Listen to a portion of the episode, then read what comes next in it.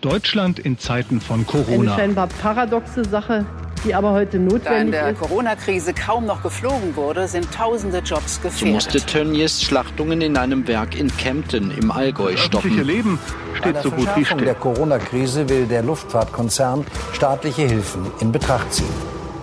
Hi, wir sind Simone Panteleit und Marc Schubert und wir bereiten den neuen Podcast vor. Ein neuer Tag. Ab diesem Januar jeden Morgen. Es sind keine Geschichten, die ihr hören müsst. Es sind Geschichten, die ihr hören wollt. Wir werden nicht nur gucken, was alles nicht funktioniert oder welche Probleme es irgendwo gibt oder wo wieder jemand irgendwie nur Kritik übt. Wir werden jeden Morgen immer darüber sprechen, welche Lösungen es gibt. Wer hat gute Ideen? Wer denkt um die Ecke?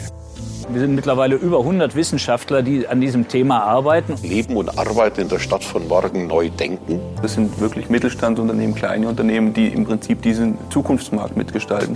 Wir gucken sicher auch mal zurück, aber vor allem gucken wir nach vorn.